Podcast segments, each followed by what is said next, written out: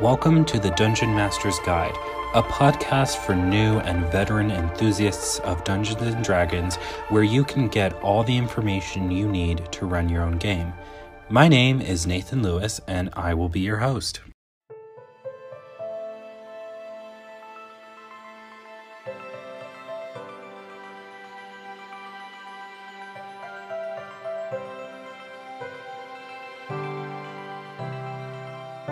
In this episode, we will speak on treasure, player rewards, and custom loot. Rewarding your players is an important part of making sure they feel their actions have weight within the world. Let's get started.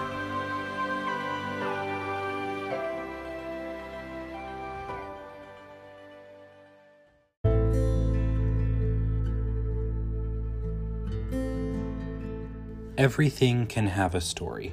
From the small nicks in the ground near a vendor's stall to the uniforms of a palace guard, and yes, even treasure, there is a story to be told behind every element of your world. It can be overwhelming to initially understand this as a dungeon master, because it means you may have to detail all of this story yourself. But thankfully, treasure usually has built in story you can exploit. For example, a glittering ruby pendant can convey an estranged lover's affection, or a gilded shield can carry the weight of a generation.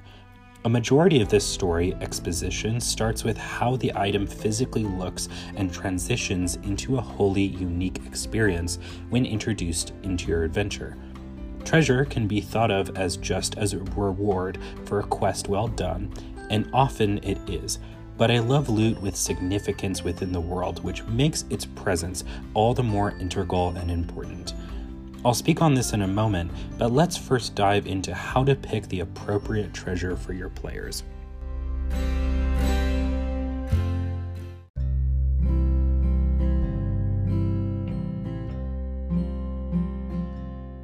When it comes to rewarding your party, there are hundreds of options to choose from, Giving your players new and protective armor can lead to bolder choices in combat, whereas a new weapon can lead to a heavier reliance on actions instead of spells. Treasure is a more indirect way a dungeon master can influence the decisions of a player group by associating a particular advantage with positive encouragement. What I mean by this is that receiving a reward is a positive reinforcement for actions previously taken. This chance to accentuate a player's understanding of if an action was the correct choice or not cannot be understated.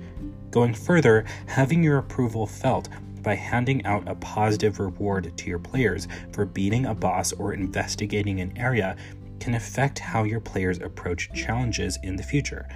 If the party is receiving interesting loot through role playing their way around an encounter, they may be more inclined to do so in the future. On the other hand, receiving no treasure to speak of and extending their time on a particular pash can ward them away from doing so in the future.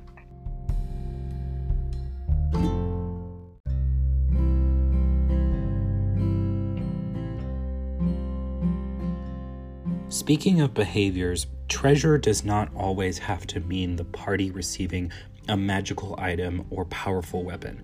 Usually, a DM should be giving out rewards in the form of information, increased government access, or additional social standing. These type of loot are powerfully felt, sometimes even more so than a cool shield. Letting your players know through these positive and roleplay reinforcements that their actions were correct can steer their character and group development. Further, handing your players an unexpected social advantage as a piece of non physical treasure is very exciting as a receiving party. Within real life, having a preeminent social standing is almost more important than having your weight in gold, so reflect this idea within your games.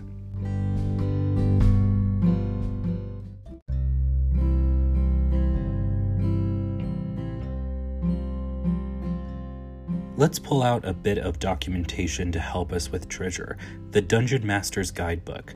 This book was written by the creators of Dungeons and Dragons, Wizards of the Coast, and hosts a tremendous amount of information for a DM. We'll be focusing on the information starting on page 133. There are a few different types of physical treasures which can be given to your players. They are coins, gemstones, art objects, and magic items. Each has their own value to give, sometimes even literally, and should be given out at different moments. Let's speak on each.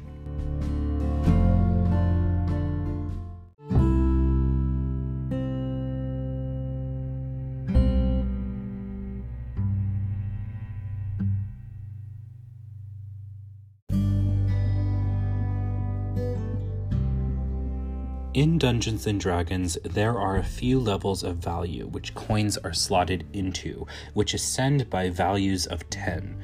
There is copper, silver, gold, and platinum. 10 copper equates to 1 silver, 10 silver becomes 1 gold, and 10 gold could also be 1 platinum. While in the real world, there is a variance of currencies which need to be exchanged while traveling. These coin values are based on values of the metals themselves, so they should be viewed as a universal currency. This is not to say that there could not be a place within your world that does not accept this type of currency. Maybe they solely rely on bartering instead. Coins are a pretty basic reward to give, but it can be great when improvising rewards. I like to think of coins as if I'm giving a party a reward for the future. Coins can be used to buy potions or weapons or armor, but are pretty useless until they can be exchanged for these items. It's not an immediate gratification for my players and gives me an time to plan for a great merchant.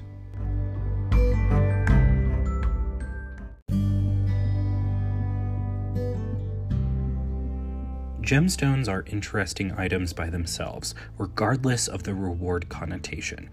As the Dungeon Master's Guidebook asserts, gemstones are small, lightweight, and easily secured compared to their same value in coins.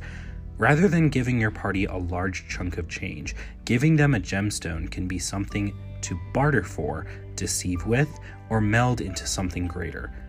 Gemstones can even give the party an opportunity to infuse them with arcane power, giving an even better reward in the end.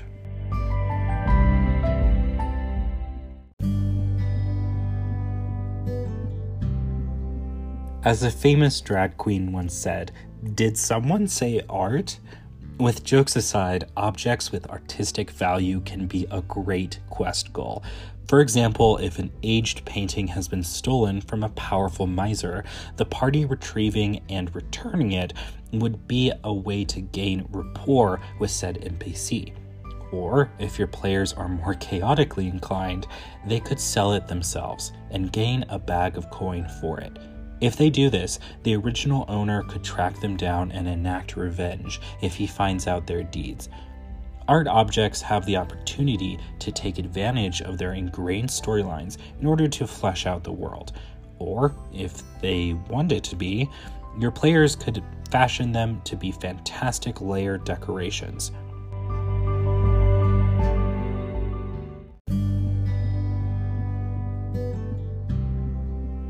The last of the major treasure categories are the magical items which are littered about your world.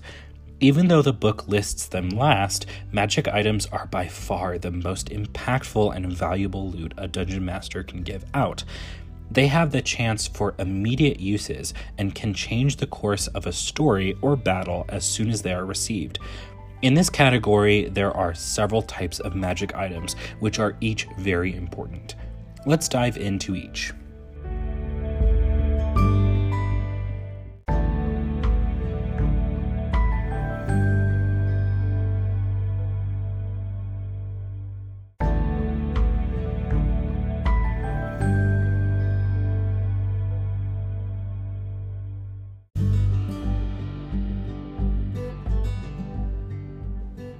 Before we even get into the types of magic items, let's speak on item rarities. While you, as the dungeon master, can ultimately decide how rare any item is, each official magic item has its own determined rarity.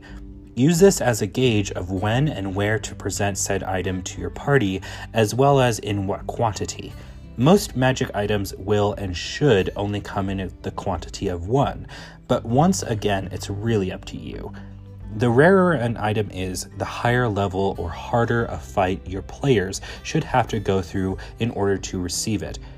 On page 137 in the Dungeon Master's Guidebook, there is a very convenient table which details when the item should be given out as well as its value determined by its rarity. For example, a magic item of rarity very rare should be given out to characters of level 11 or higher and has a value in a range of 5001 to 50,000. One more wrinkle to be aware of most magic items are rare enough to not be available for purchase. The exception to this is magic items with a rarity of common, such as a potion of healing, which could be procured from an alchemist or herbalist in a relatively large city.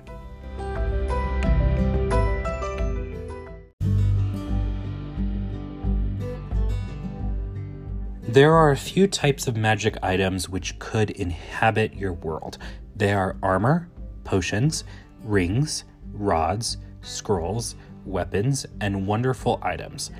Each has its own value, some more straightforward than others, and some even have a few drawbacks. Let's get started on armor and speak on a few examples to detail this.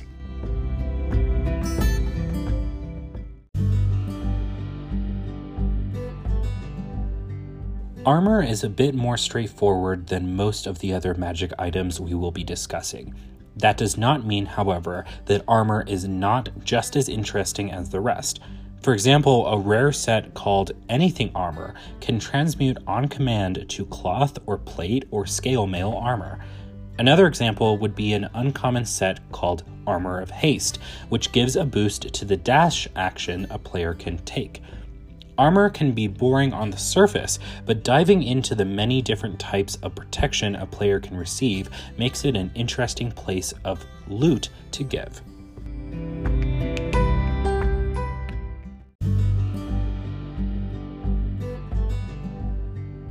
The Dungeon Master's Guidebook describes potions by saying, Different kinds of magical liquids are grouped in the category of potions brews made from enchanted herbs, water from magical fountains or sacred springs, and oils that are applied to a creature or an object. While the most famous of these is the potion of healing, potions can inflict damage, make one immune to poison, cast a creature into invisibility, or stop scrying from occurring. Potions can be very beneficial and very dangerous. One of my favorite things is to give a potion to the party as a reward and only describe what it looks like inside of its container. It could be swirling around with sparkling flakes reflecting the light, or solidly oozing in an aggressive manner at its beholder. Also, potions are consumable and usually do not refresh themselves after being used, which casts their abilities as one shot success or failure stories. Additionally, potions need to be brewed by someone, whether that be a player character or an NPC. Seeking out an apothecary or alchemist to refill your party's store of potions can lead to very interesting NPC interactions.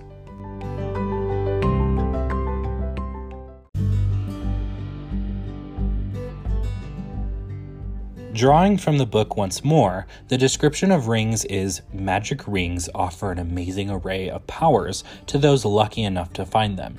While a finger band can be a small detail to overlook, such a small item can pack a very large punch for your party. Such a powerful ring is the Abacus Ring of Storage, which is a legendary item. It can store spell slots or a monk's ki within its visage up to a total of seven levels. For an arcane centered character, such an item is a powerful find and can turn the tide within a battle with said extra spells. Additionally, since rings are so small, they can be easily secured on a character's person from the wandering rogue or greedy official, some of your players may not value a ring as a piece of treasure, but introducing them to more powerful variations can reverse that stereotype.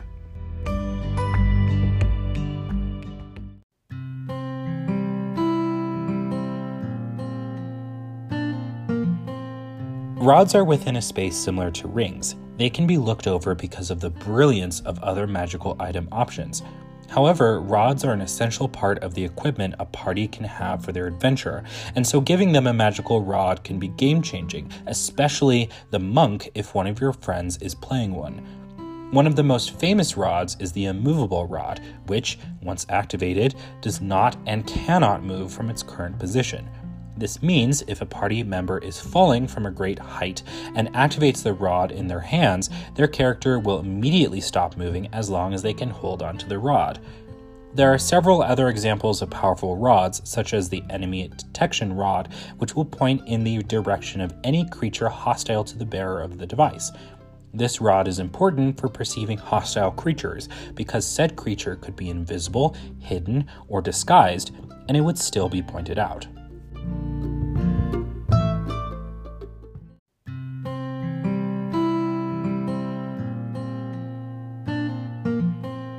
There are several types of items which exist within the magic item pantheon, but scrolls are some of the most common.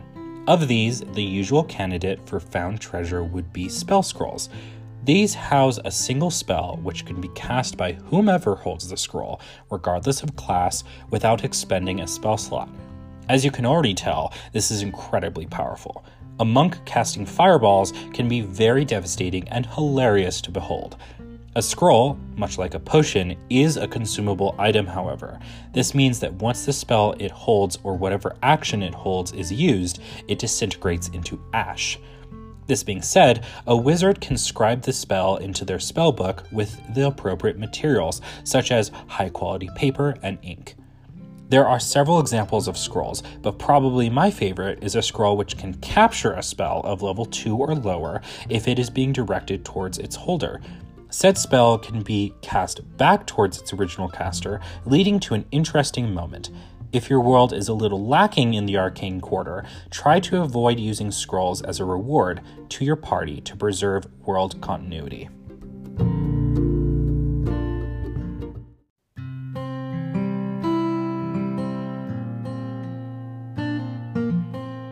The most popular type of magic item as a reward or treasure would be the many weapons with interesting qualities, bonuses, and even personalities. Magic weapons are also seen as the most valuable of all treasures which can be given to your party, and so keep this in mind when distributing them as loot. Even within this subcategory, there are a plethora of options to choose from. There could be an arcanist staff, or a flaming sword, or a javelin of lightning. Magic weapons are striking from the moment they are discovered and should be revered as such. Giving your party a magical and powerful weapon can make the battle with your big bad easier for your players, and so attaching this type of treasure directly with a very difficult battle is a good idea. An alternate approach is to scale up your battles so that they are less easy to win, but this can feel unfair to your party if they find out this occurred.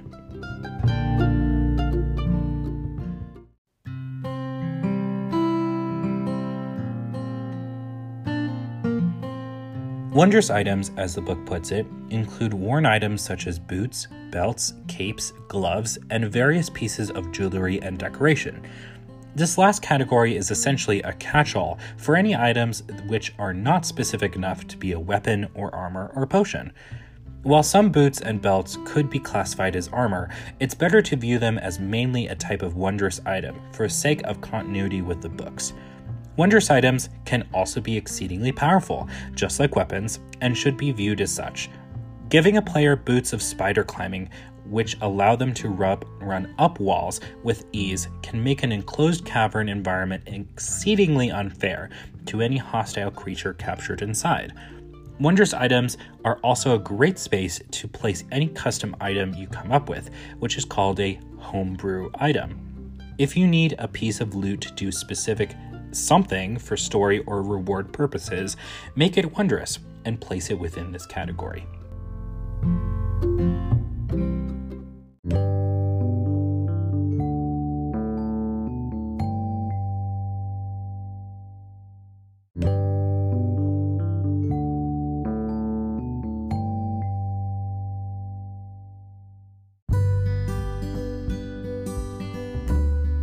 A lot of this discussion has been warning you about giving your players too powerful of treasure.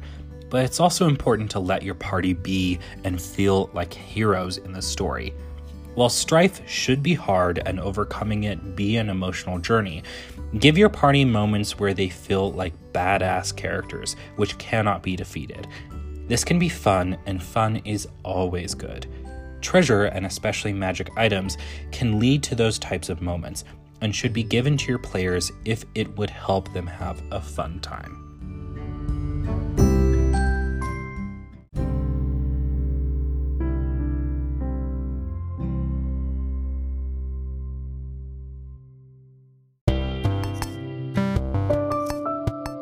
And that is this week's discussion on treasure and loot.